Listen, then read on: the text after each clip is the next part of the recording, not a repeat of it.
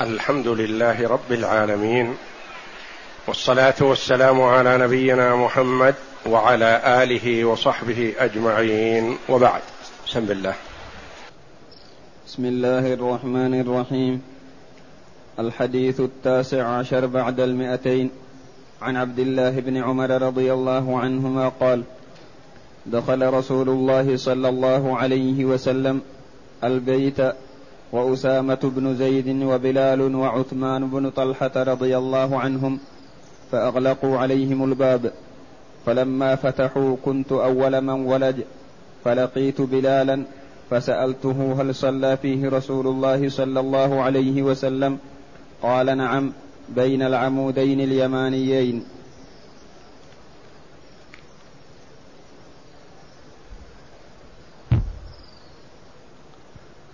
قول المؤلف رحمه الله تعالى عن عبد الله بن عمر بن الخطاب رضي الله عنهما قال دخل رسول الله صلى الله عليه وسلم البيت وأسامة بن, بن زيد وبلال وعثمان بن طلحة فأغلقوا عليهم الباب فلما فتحوا كنت أول من ولج. فلقيت بلالا فسألته هل صلى فيه رسول الله صلى الله عليه وسلم؟ قال نعم بين العمودين اليمانيين. دخوله صلى الله عليه وسلم الكعبة يوم فتح مكة. يوم فتح الله جل وعلا عليه مكة طلب المفتاح من عثمان بن طلحة وكان المفتاح عند بني شيبة وهم سدنة البيت من قبل البعثة إلى اليوم يومنا هذا حيث أن الرسول عليه الصلاة والسلام لما رد عليه المفتاح قال لا ينزعه منكم إلا ظالم فبقي المفتاح في أيديهم.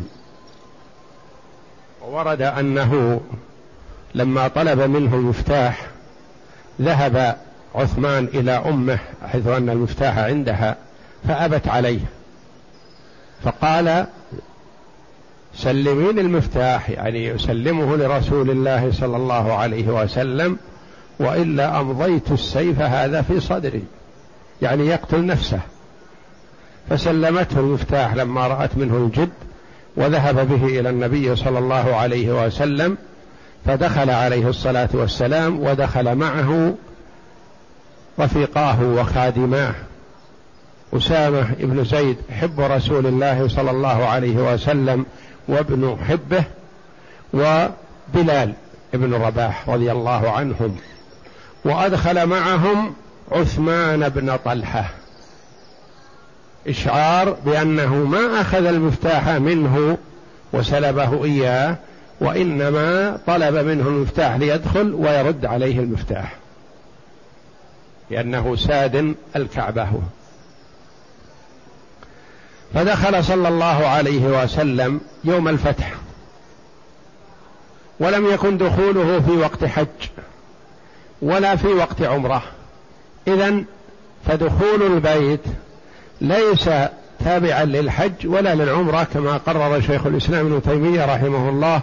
قال هو فضيلة دخول البيت فضيلة لكن لا علاقة له بالحج ولا بالعمرة.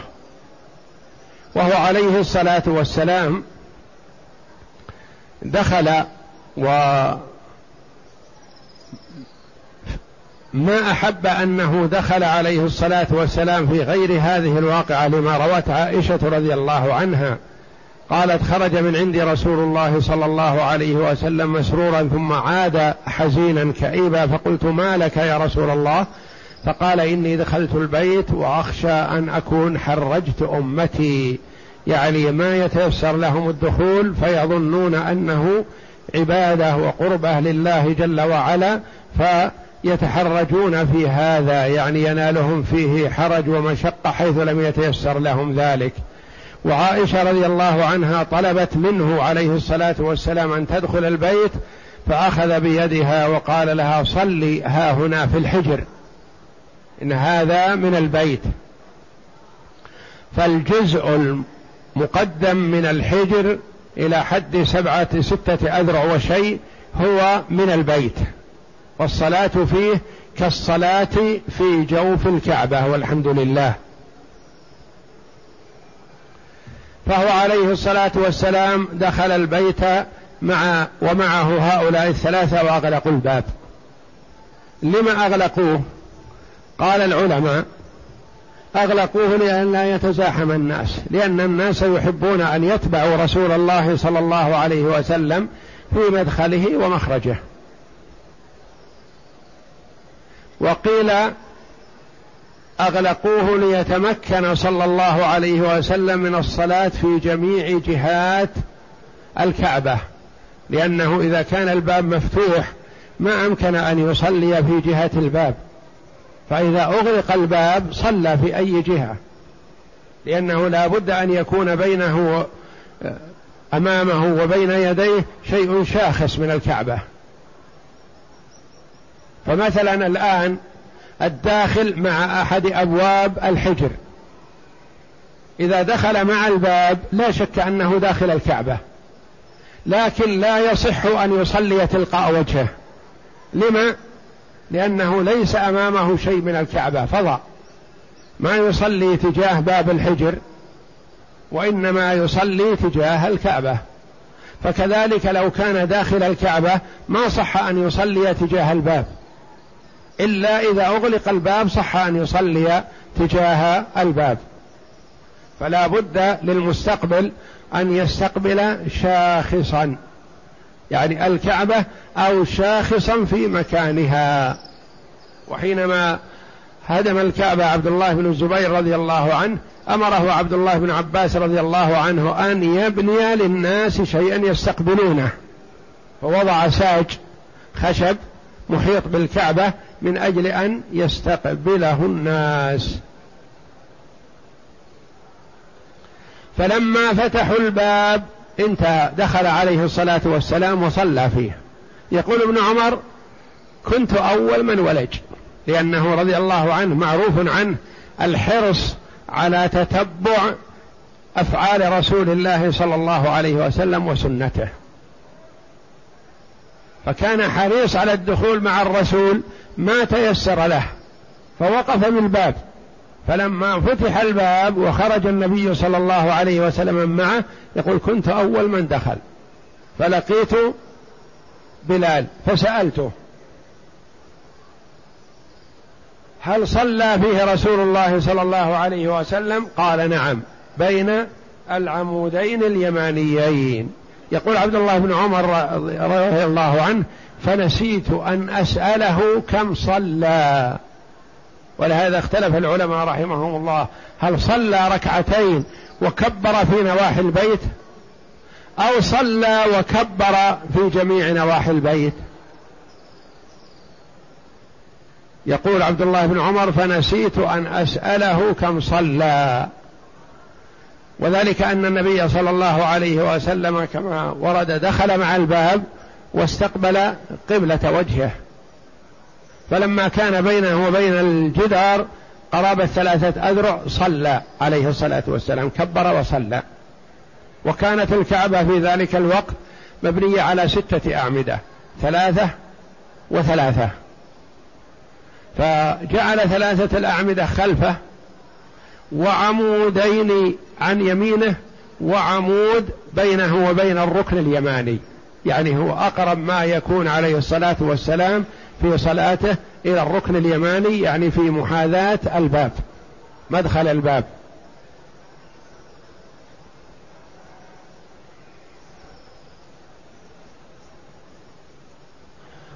والمراد بالعمودين اليمانيين يعني اللي جهة اليمن اللي جهة الركن اليماني. والركن اليماني سمي الركن اليماني لأنه جهة اليمن. وسمي الركنان الآخران الشامي والعراقي لأن كل واحد واحد بشمت الشام واحد بسمت العراق. والركن الذي فيه الحجر الأسود هو الركن الشرقي ويسمى الركن اليماني لأنه في بين اليمن والشرق.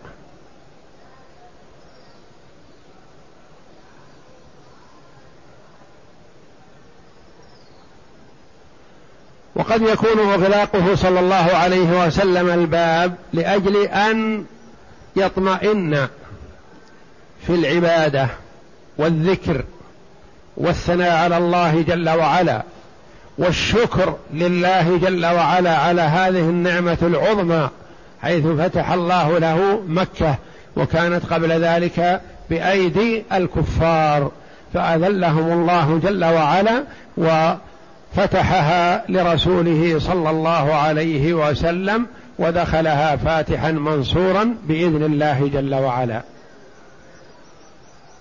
نعم.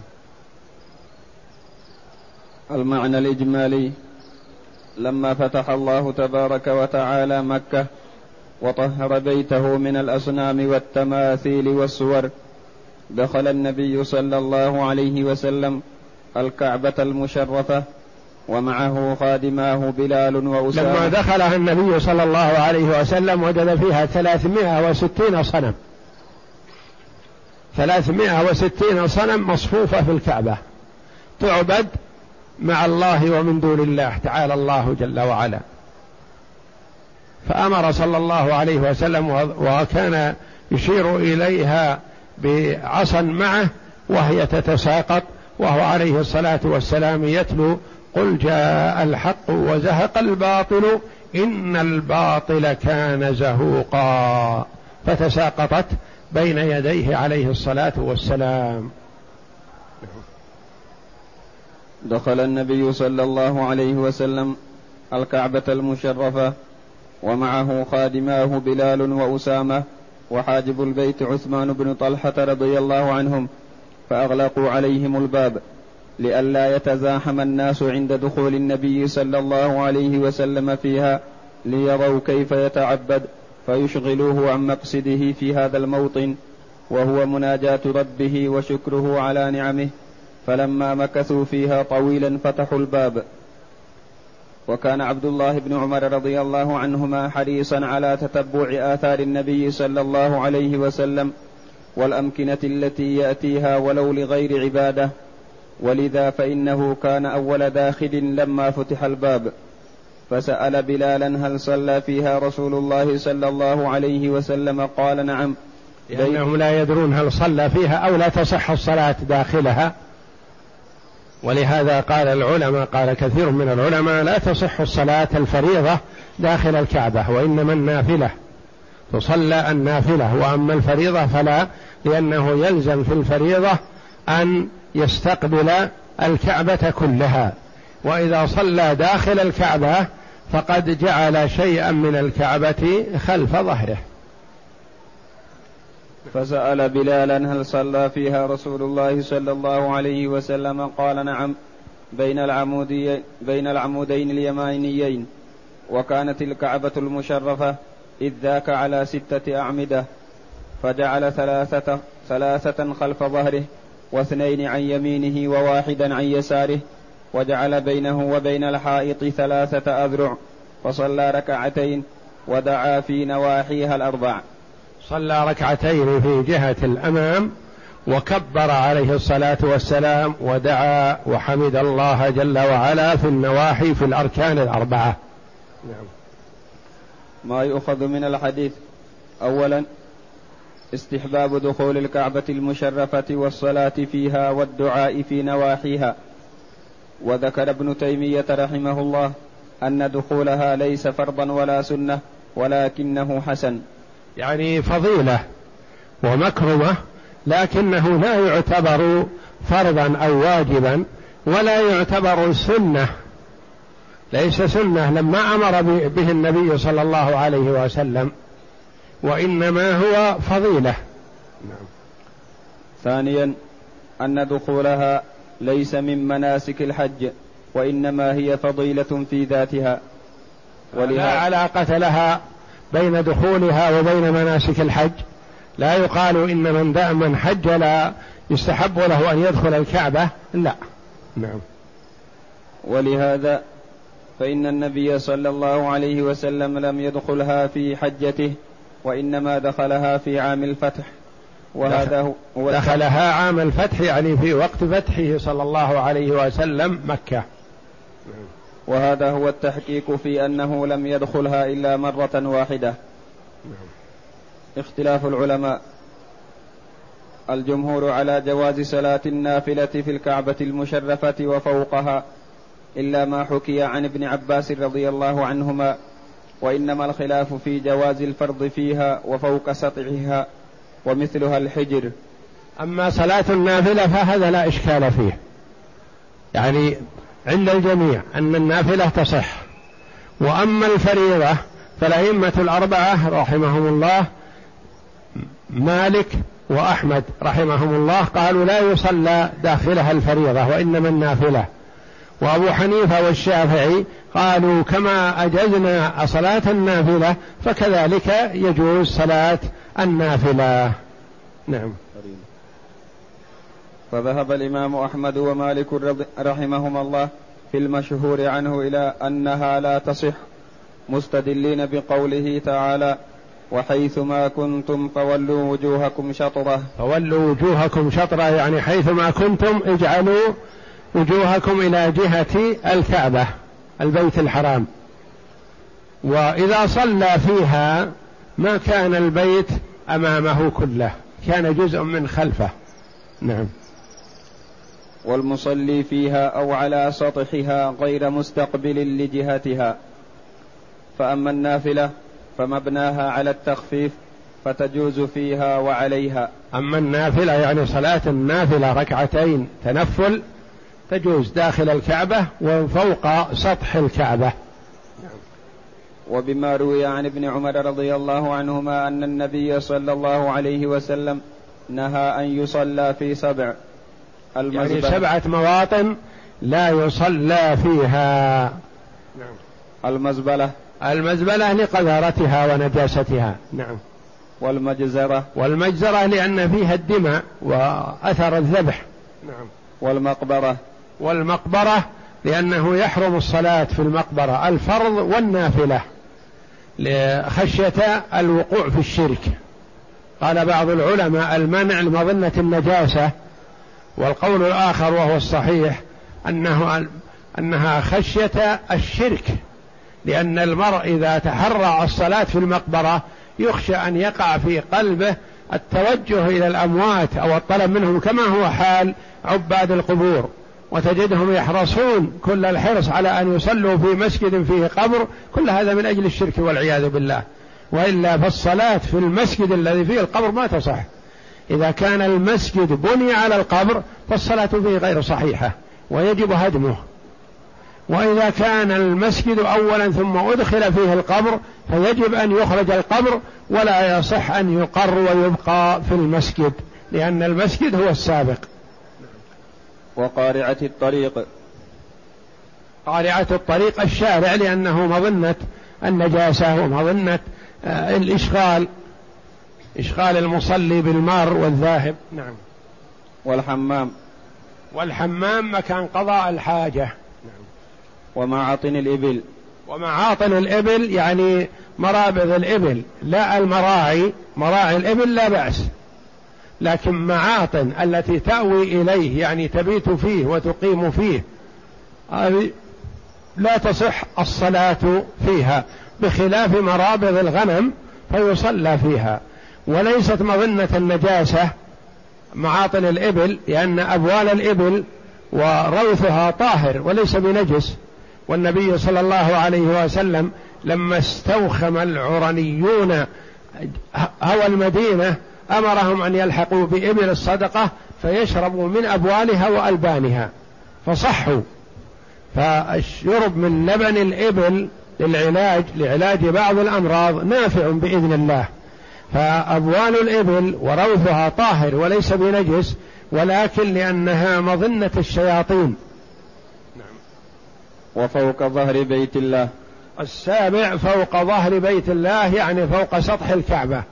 ما تصح الصلاة في هذه المواطن يعني وفوق ظهر بيت الله قالوا أن الفريضة وأما النافلة فيصح. وذهب الإمامان رواه الترمذي وهذا الحديث فيه ضعف ليس بالقوي. نعم.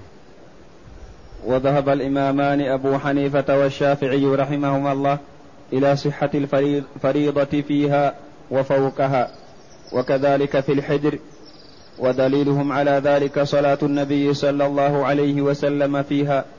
هذا ليس فيه دليل لهم رحمهم الله لأن النبي صلى الله عليه وسلم ما صلى فيها الفريضة. لو كان صلى بباب الكعبة مثلا وأما الناس والناس خلفه قلنا نعم دليل. لكنه عليه الصلاة والسلام صلى بها النافلة لكنهم قالوا ما دام صلى النافلة فالفريضة تقاس عليها. ونقول لا يتوسع في النافلة ما لا يتوسع في الفريضة لأن النافلة يصح على الراحلة ويصح لجهة القبلة ولغير جهة القبلة للمسافر ويصح أن يصلي النافلة جالس ولو بدون عذر وأما الفريضة فيجب القيام مع القدرة وهكذا ففيه فروق بين النافلة والفريضة فنقول يصلي النافلة في الكعبة ولا يصلي الفريضة. وما ثبت في حق النفل يثبت في حق الفرض بلا فرق إلا بدليل ولا دليل. هذا كلامهم رحمهم الله. نعم. ولو سلم استدلالنا بالآية على عدم صحة الفرض لكان دليلا على عدم النافلة أيضا. وأما حديث ابن عمر فلو صح لكان عاما للفريضة والنافلة ولكن ضعفه مخرجه وهو ضعفه مخرجه الذي هو الترمذي رحمه الله. وقال البخاري فيه رجل متروك. واستدلوا بحديث جعلت لي الأرض مسجدا وطهورا. يعني مما استدل به الإمامان أبو حنيفة والشافعي بقوله صلى الله عليه وسلم جعلت لي الأرض مسجدا وطهورا. قالوا وأشرف مكان في الأرض هو الكعبة. نعم. والكعبة المشرفة أولى الأرض بذلك والله أعلم. نعم. باب الطواف وأدبه. الحديث العشرون بعد المئتين عن عمر رضي الله عنه أنه جاء إلى الحجر الأسود وقبله وقال إني لأعلم أنك حجر لا تضر ولا تنفع ولولا أني رأيت النبي صلى الله عليه وسلم يقبلك ما قبلتك.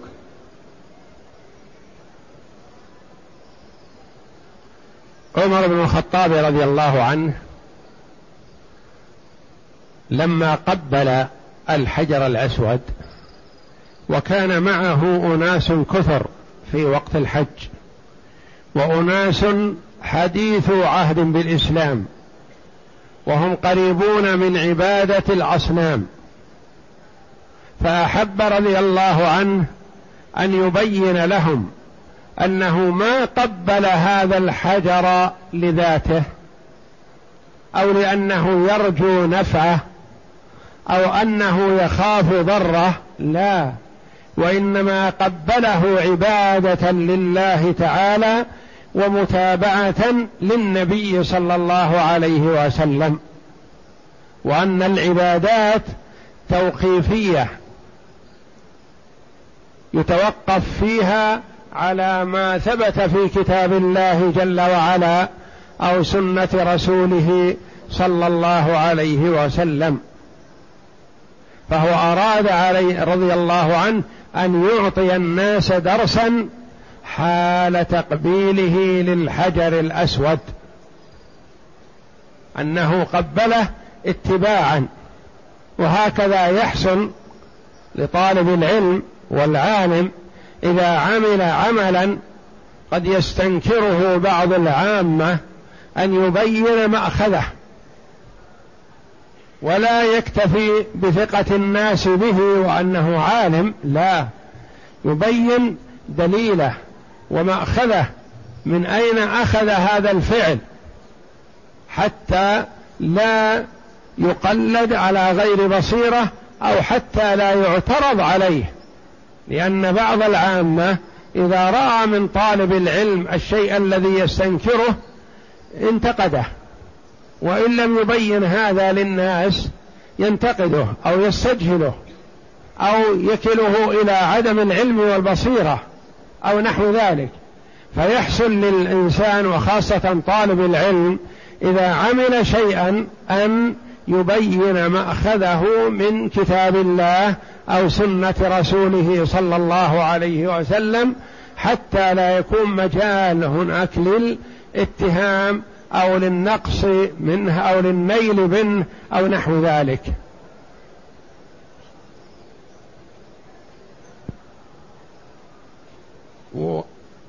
فهو قال عليه رضي الله عنه إني لأعلم أنك حجر لا تضر ولا تنفع. يعني لا يضر بذاته ولا ينفع بذاته وإلا فقد ورد أن الله جل وعلا ينطقه يوم القيامة بلسان ذلق آه، بلسان فصيح يشهد لمن استلمه وقبله بالتوحيد بتوحيده لله جل وعلا. من قبله بحق شهد له. نعم. المعنى الإجمالي الأمكنة والأزمنة وغيرها من الأشياء لا تكون مقدسة معظمة تعظيم عبادة الله لذاتها وإنما يكون لها ذلك بشرع. ولهذا جاء عمر بن الخطاب رضي الله عنه إلى الحجر الأسود وقبله بين الحديد الذين هم حديث عهد بعبادة الأصنام وتعظيمها. يعني عندنا غار حراء الذي كان النبي صلى الله عليه وسلم يتعبد فيه ويجلس فيها الأيام الطوال من عشرة أيام وأكثر وأقل. يتعبد الله جل وعلا. لما لم يشرع لنا النبي صلى الله عليه وسلم التعبد فيه وزيارته ما كانت مشروعة. ومن ذهب إليه تقربا إلى الله نقول أنت مبتدع. إذا ذهب إليه بنية التقرب إلى الله قلنا هذا مبتدع. لأنه شرع في دين الله ما ليس منه.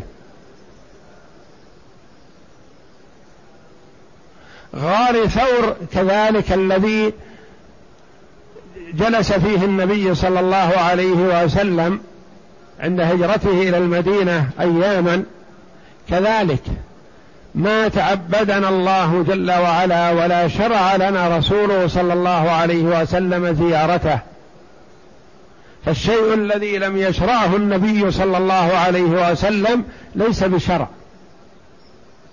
كما يتعبد بعض الجهلة بالدوران حول المكتبة مكتبة الحرم بنية أنها مكان المولد. أولا أنه ما ثبت هذا ثم لو ثبت أنه مكان مولد النبي صلى الله عليه وسلم فلا يجوز لنا أن نخصه بشيء.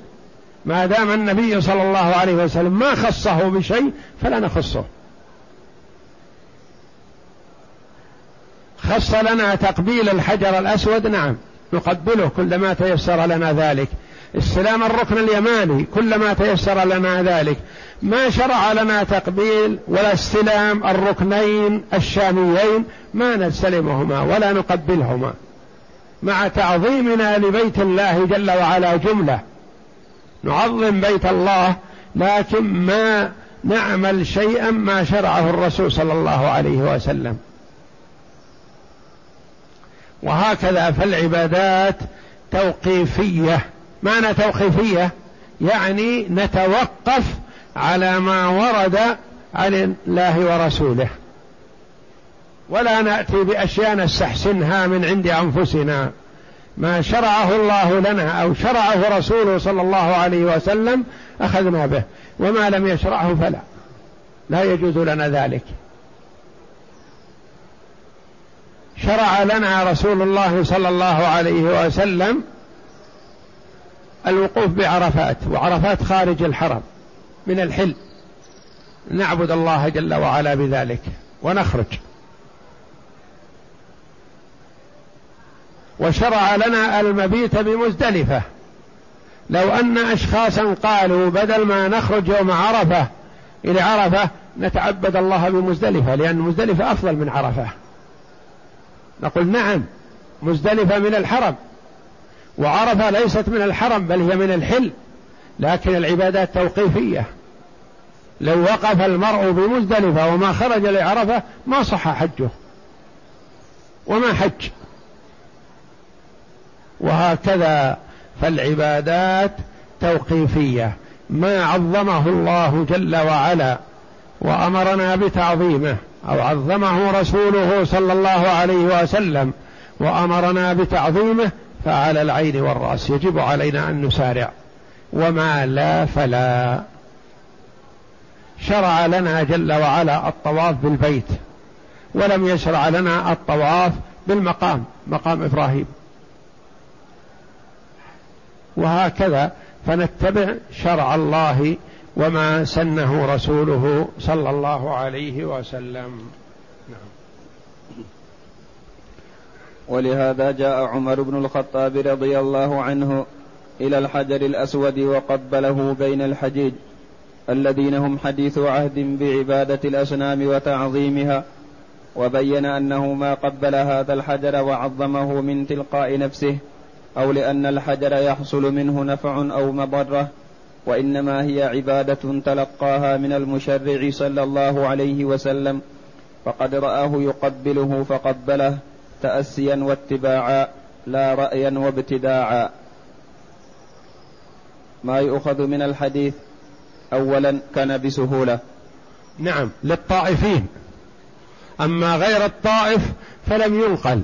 أن النبي صلى الله عليه وسلم قبل الحجر الأسود في غير طواف وإنما قبله في أثناء الطواف وقبله صلى الله عليه وسلم بعدما انتهى من الطواف وصلى ركعتين وأراد الخروج إلى الصفا استلم الركن الذي فيه الحجر الأسود عليه الصلاة والسلام. فدل هذا على أن ما يفعله بعض الناس بعد سلام الإمام وبعضهم يضيع صلاته ويقوم مع الإمام حينما يسلم أو قبل أن يسلم الإمام ليغتنم تقبيل الحجر الأسود أن هذا لا يجوز وهذا خطأ وجهل. هذا جهل من هؤلاء. يضيع الفريضة بعضهم يبطل فريضته. إذا سلم قبل الإمام أبطل الفريضة بطلت ما صحت. وتقبيل الحجر الأسود في أثناء الطواف سنة. في أثناء الطواف. غير في غير الطواف ما ورد. فلا ينبغي للمسلم أن يظهر جهله بأحكام الله جل وعلا في بيت الله الحرام وعلى مرأى ومسمع من طلبة العلم. فهؤلاء الذين يسارعون بعد السلام أو قبل السلام بعضهم هذا جهل وخطأ ولا يجوز لهم أن يفعلوه. نعم. ثانيا أن تقبيله ليس لنفعه أو ضرره وإنما هو عبادة لله تعالى تلقيناها عن النبي صلى الله عليه وسلم. ثالثا أن العبادات توقيفية فلا يشرع منها إلا ما شرعه الله ورسوله.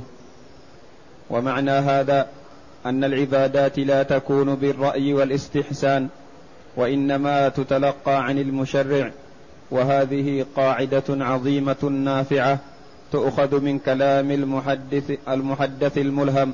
محدث الملهم ليكون في أمتي محدثون فمنهم عمر يعني يلهم التوفيق والسداد من الله جل وعلا.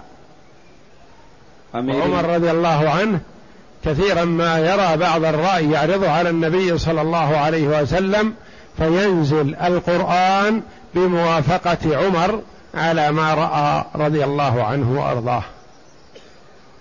نعم. قاعدة عظيمة نافعة تؤخذ من كلام المحدث الملهم أمير المؤمنين عمر بن الخطاب رضي الله عنه وأرضاه.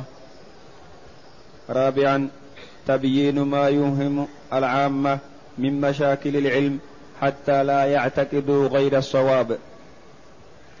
خامسا يعني حينما يرونه يقبلونه العامة يظنون أنه يرجو نفعه أو يخاف ضره فهو عليه الرضوان بين ذلك رضي الله عنه. نعم. خامسا أن فعل النبي صلى الله عليه وسلم من سنته المتبعة فليس هناك خصوصية إلا بدليل يعني الأصل أن ما يفعله النبي صلى الله عليه وسلم يكون سنة للناس إلا ما ورد أنه خاص به. سادسا أنه إذا صح عن الشارع عبادة عمل بها ولو لم تعلم حكمتها على أن إذعان الناس وطاعتهم في القيام بها من الحكم المقصودة يعني أن العبادة إذا ثبتت يجب على المسلم أن يتعبد الله بها ولو لم يفهم المعنى ولو لم يدرك الحكمة طاعة وامتثال. أمرنا الله جل وعلا بذلك نسارع. عرفنا الحكمة فبها ونعمت. ما عرفنا الحكمة طاعة لله. ولهذا قال بعض العلماء رحمهم الله كثيرا ما يأتي مثلا هذا هذا العمل تعبدي. يعني ما عرفوا العلة وقالوا عبادة لله فقط. والعلة الله يعلمها. الغرض منها لا ندري إلا أننا نتعبد الله جل وعلا بذلك. سابعا قال شيخ الإسلام رحمه الله ويستحب للطائف أن يذكر الله تعالى ويدعوه بما يشرع من الأدعية والأذكار وإن قرأ سرا فلا بأس. يعني الذكر والدعاء وقراءة القرآن سرا كل هذا سرا بحيث لا يشوش على من حوله لا يشوش على من حوله بالدعاء ولا يشوش على من حوله بالذكر ولا يشوش على من حوله بالقراءة. يكون كل أموره سرا. لأنه يعبد سميعا بصيرا مطلع جل وعلا. كما قال عليه الصلاة والسلام أيها الناس اربعوا على أنفسكم لما رفعوا أصواتهم بالتلبية وبحت حلوقهم. قال أيها الناس اربعوا على أنفسكم فإنكم لا تدعون أصم ولا غائبا. إن الذي تدعونه أقرب إلى أحدكم من عنق راحلته. وليس للطواف ذكر محدود عن النبي صلى الله عليه وسلم لا بأمره ولا بقوله ولا بتعليمه بل يدعو فيه بسائر الأدعية الشرعية. وما يذكره كثير من الناس من دعاء معين تحت الميزاب ونحو ذلك فلا أصل له. يعني قولهم في بعض المناسك دعاء الشوط الأول دعاء الشوط الثاني دعاء الشوط الثالث وهكذا كل هذا بدعة ما له أصل. ليس له أصل. هذا دعاء عند الميزاب هذا دعاء عند المقام هذا دعاء عند باب الكعبة. كل هذا لا أصل له. الوارد عن النبي صلى الله عليه وسلم ما بين الركن اليماني والحجر الأسود يستحب ولا يجب. يستحب أن يقول ربنا آتنا في الدنيا حسنة وفي الآخرة حسنة وقنا عذاب النار. هكذا فقط. ولا يزد فيها وأدخلنا الجنة مع الأبرار. هذه الكلمة صحيحة معناها صحيح لكن ما وردت في هذا الموطن. وإنما نقول بين الركنين ربنا آتنا في الدنيا حسنة وفي الآخرة حسنة وقنا عذاب النار. ونقتصر على هذا. وهذا ليس بواجب. مثلا من كان يقرأ القرآن مثلا حال طوافه له أن يستمر. ولا يقطع قراءته من أجل أن يقول هذا الدعاء. فإن كان يدعو أو يذكر الله جل وعلا سبحان الله والحمد لله ولا إله إلا الله والله أكبر ونحو ذلك فيستحب أن يقول ربنا آتنا في الدنيا حسنة وفي الآخرة حسنة وقنا عذاب النار بين الركنين بين الركن اليماني والحجر الأسود استحبابا. والذكر والدعاء نوعان. دعاء عبادة ودعاء مسألة. دعاء عبادة ودعاء مسألة. ودعاء العبادة أفضل من دعاء المسألة. وكلاهما عبادة لله جل وعلا. فدعاء العبادة سبحان الله والحمد لله ولا إله إلا الله والله أكبر. سبحان الله وبحمده سبحان الله العظيم سبحان الله وبحمده عدد خلقه ورضا نفسه وزينة عرشه ومداد كلماته. سبحان الله وبحمده عدد ما خلق في السماء. سبحان الله وبحمده عدد ما خلق في الأرض. سبحان الله وبحمده عدد ما بينهما. سبحان الله وبحمده عدد ما هو خالق. سبحان الله وبحمده عدد ما هو خالق والحمد لله مثل ذلك ولا إله إلا الله مثل ذلك والله أكبر مثل ذلك ولا حول ولا قوة إلا بالله العلي العظيم مثل ذلك. هذا يسمى دعاء عبادة الذكر. دعاء المسألة أن تسأل الله جل وعلا ما أحببت من خيري الدنيا والآخرة. وكلاهما مستحب في الطواف إلا أن دعاء العبادة أفضل دائما وأبدا. دائما هو أفضل. والمسلم مأمور بأن يأتي بدعاء العبادة ودعاء المسألة. لا يقتصر على أحدهما لكن الإكثار من دعاء العبادة أفضل الذي هو الذكر. فيستحب للمسلم أن يدعو الله جل وعلا اولا بالذكر. والثناء على الله والتسبيح والتحميد والتكبير ويختار جوامع الكلم ويختار مثل قوله صلى الله عليه وسلم سبحان الله وبحمده عدد خلقه ورضا نفسه وزينة عرشه ومداد كلماته. هذه لا يحصيها عد ولا حصر. سبحان الله وبحمده عدد ما خلق في السماء. سبحان الله وبحمده عدد ما خلق في الأرض. سبحان الله وبحمده عدد ما بينهما. سبحان الله وبحمده عدد ما هو خالق. والحمد لله مثل ذلك. ولا إله إلا الله مثل ذلك. والله أكبر مثل ذلك. ولا حول ولا قوة إلا بالله العلي العظيم مثل ذلك. هذه لا يحصيها عد ولا حصر. ونستحضر رسالة إبراهيم الخليل عليه الصلاة والسلام التي أرسلها إلى هذه الأمة مع نبيها محمد صلى الله عليه وسلم فهي رسالة عظيمة وتوجيه عظيم. يقول عليه الصلاة والسلام لقيت ليلة أسري بي إبراهيم الخليل. فقال يا محمد أقرئ أمتك مني السلام. على نبينا وعليه أفضل الصلاة والسلام. وأخبرهم أن الجنة طيبة التربة عذبه الماء وأنها قيعان وغراسها سبحان الله والحمد لله ولا إله إلا الله والله أكبر. وكلما سبح المرء تسبيحه أو كبر تكبيره غرس له في الجنة نخلة. نعمة عظيمة. فيحرص المسلم على التقيد بما ورد في سنة رسول الله صلى الله عليه وسلم. ولا يزيد ولا ينقص. يتقيد ويحرص على هذا. ويعض عليها بالنواجذ. عليكم بسنتي وسنة الخلفاء الراشدين من بعدي تمسكوا بها وعضوا عليها بالنواجذ. وإياكم ومحدثات الأمور فإن كل محدثة بدعة وكل بدعة ضلالة.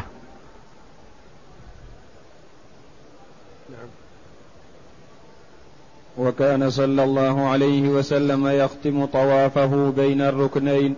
بربنا آتنا في الدنيا حسنة وفي الآخرة حسنة وقنا عذاب النار.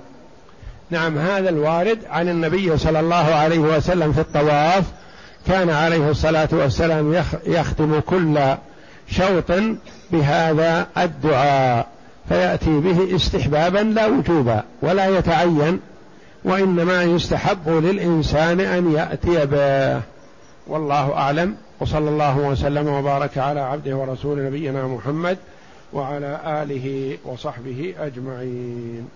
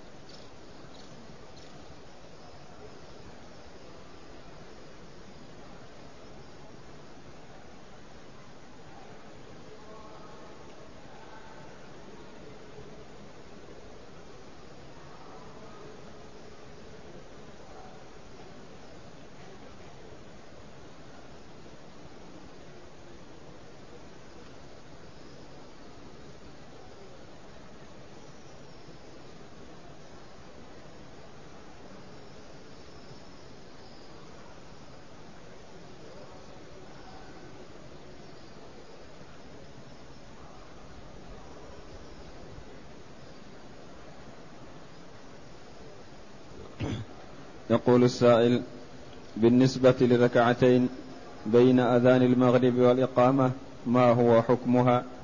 لأن بعض الشباب أنكروها علينا هذه الركعتين ويقولون أفضل ويقولون الدعاء أفضل هنا.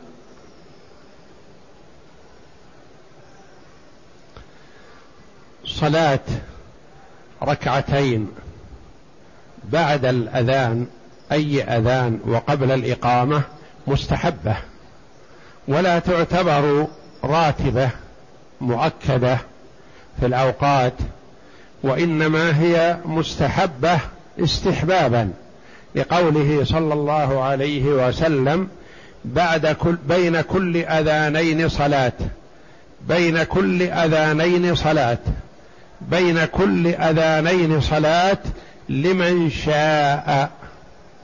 قال بعد الثالثة لمن شاء. والمراد بالأذانين الأذان والإقامة. ويكون أحيانا بين الأذانين سنة راتبة مثلا كالفجر. بين أذان الفجر وإقامة الصلاة سنة راتبة مؤكدة. يقول النبي صلى الله عليه وسلم لا تدعوها ولو طردتكم الخيل. ركعتا الفجر خير من الدنيا وما فيها. هذه سنة راتبة. بين الأذان للظهر وصلاة الظهر يسن أربع ركعات سنة راتبة. بين أذان العصر وصلاة العصر ليس فيه راتبة وإنما سنة. يستحب أن يصلي المرء ركعتين أو أربع. بين أذان المغرب وصلاة المغرب يسن أن يصلي ركعتين وليست راتبة. بين أذان العشاء وصلاة العشاء يسن أن يصلي ركعتين وليست براتبة لأن راتبة العشاء بعدها وراتبة المغرب بعدها وراتبة الفجر قبلها وراتبة الظهر قبلها وبعدها. وليس للعصر راتبة لا قبلها ولا بعدها.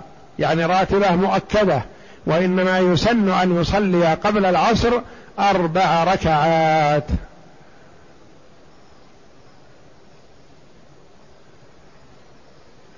وهذه التي نذرت أن تذبح في مكان ما والمكان كان مملوكا لخالها ثم باعه.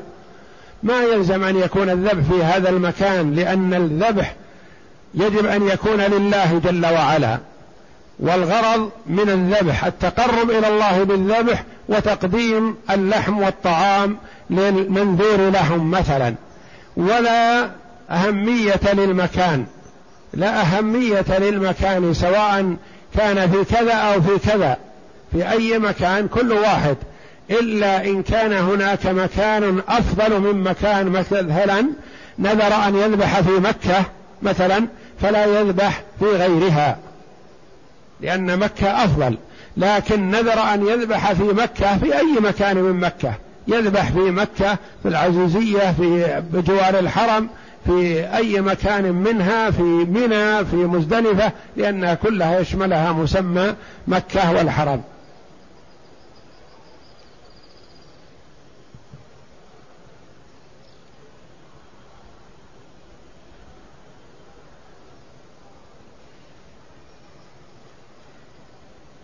يقول في الحجر هل له أن يصلي مستدبر الكعبة؟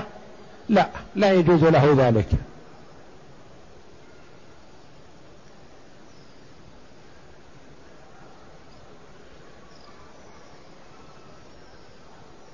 شك هل صلى هل طاف ستة أو سبعة يبني على اليقين الذي هو الأقل. إلا إن كان معه مجموعة يطوف إياهم وهم متأكدون أنهم طافوا سبعة. فلا بأس أن ينضم معهم ولا حرج. ما داموا مجموعة أما إذا كان واحد مثله فلا.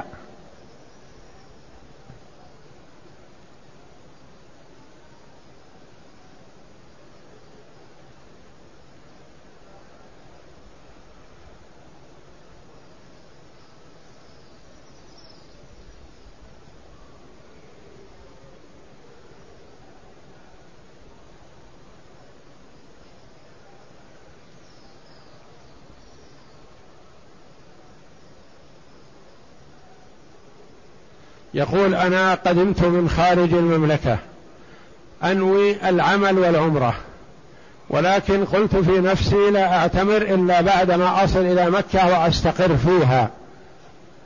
فأقول ما يجوز لك أنت أن تحدد ميقاتك؟ ما دمت من بلادك تنوي العمرة فيجب أن تحرم من الميقات الذي تمر به. فإذا كنت دخلت بدون عمرة وأنت جئت بنية العمرة والعمل فعليك أن تعود إلى ميقاتك وتحرم منه ولا شيء عليك.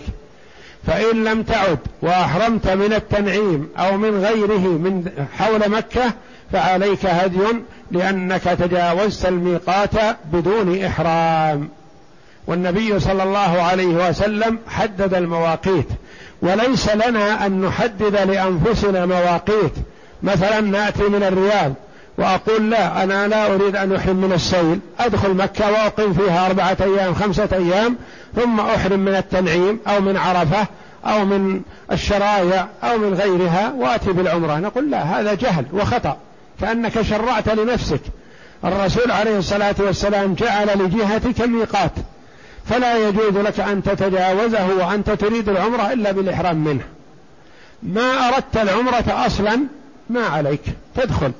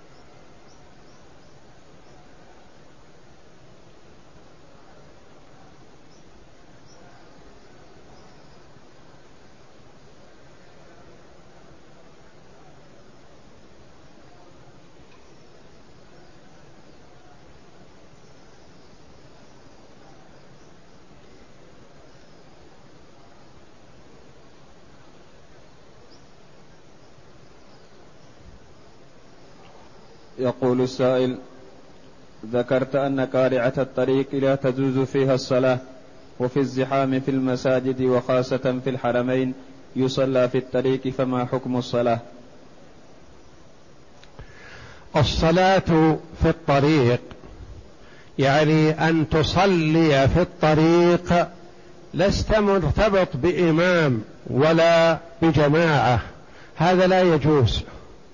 أما إذا اتصلت الصفوف في الطرق كما يحصل في أوقات المواسم في الحرمين فالصلاة صحيحة بلا إشكال والحمد لله لأن هناك فرق بين أن تأتي تصلي في الطريق هكذا صلي وحدك أو بجماعة معك يصلون في الطريق هذا لا يجوز لأن قارعة الطريق ليست محلا للصلاة.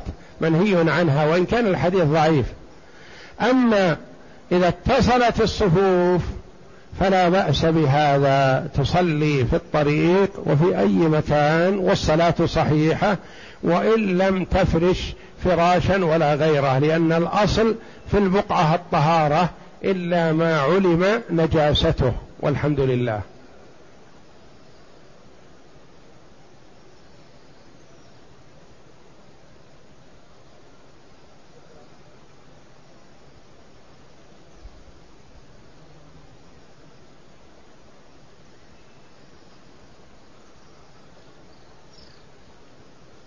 يقول إذا نزعت ثياب الإحرام ثم ذكرت أني لم أحلق فماذا علي؟ عليه أن يبادر إن أمكن أن يخلع ملابسه ويقصر ثم يستعيد ملابسه فحسن. وإن كان قصر بعدما لبس ملابسه أو حلق فلا بأس عليه.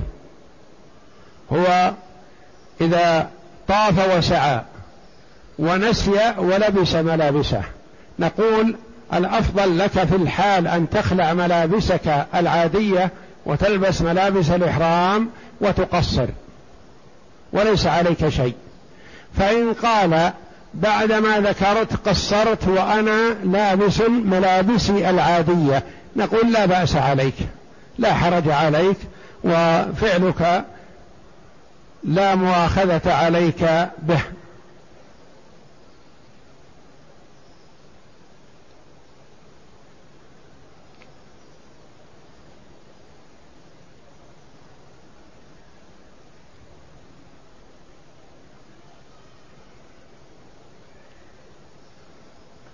يقول ما حكم من ترك المبيت بمزدلفة وترك المبيت بمنى ليالي أيام التشريك هل يجزئ عنه هدي, هدي واحد أم لا؟ لا ما يجزي لأنه ترك واجبين من واجبات الحج. فالمبيت بمزدلفة واجب فإذا تركه فعليه هدي. المبيت بمنى ليلة إحدى عشر واثنى عشر وليلة ثلاثة عشر لمن لم يتعجل واجب من واجبات الحج. فإذا تركه وجب عليه هدي فيجب عليه في هذه الحال هديين ليس لا هدي واحد.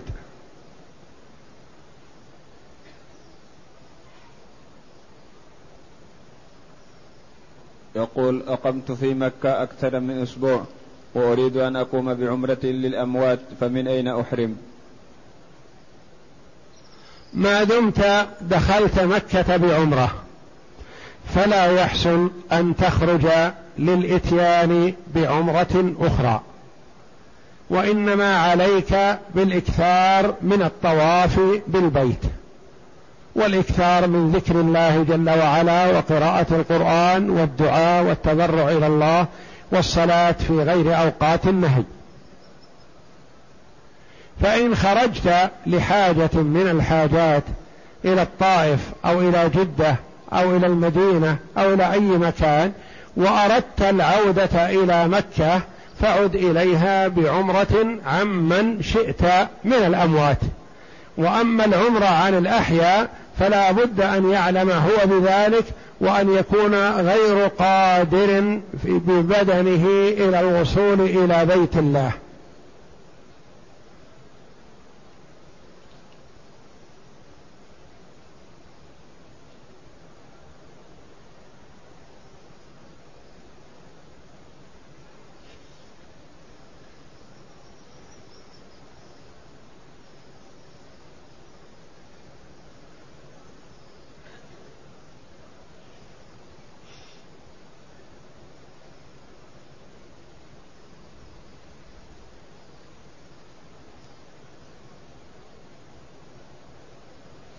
يسأل عن السحر تعاطي السحر.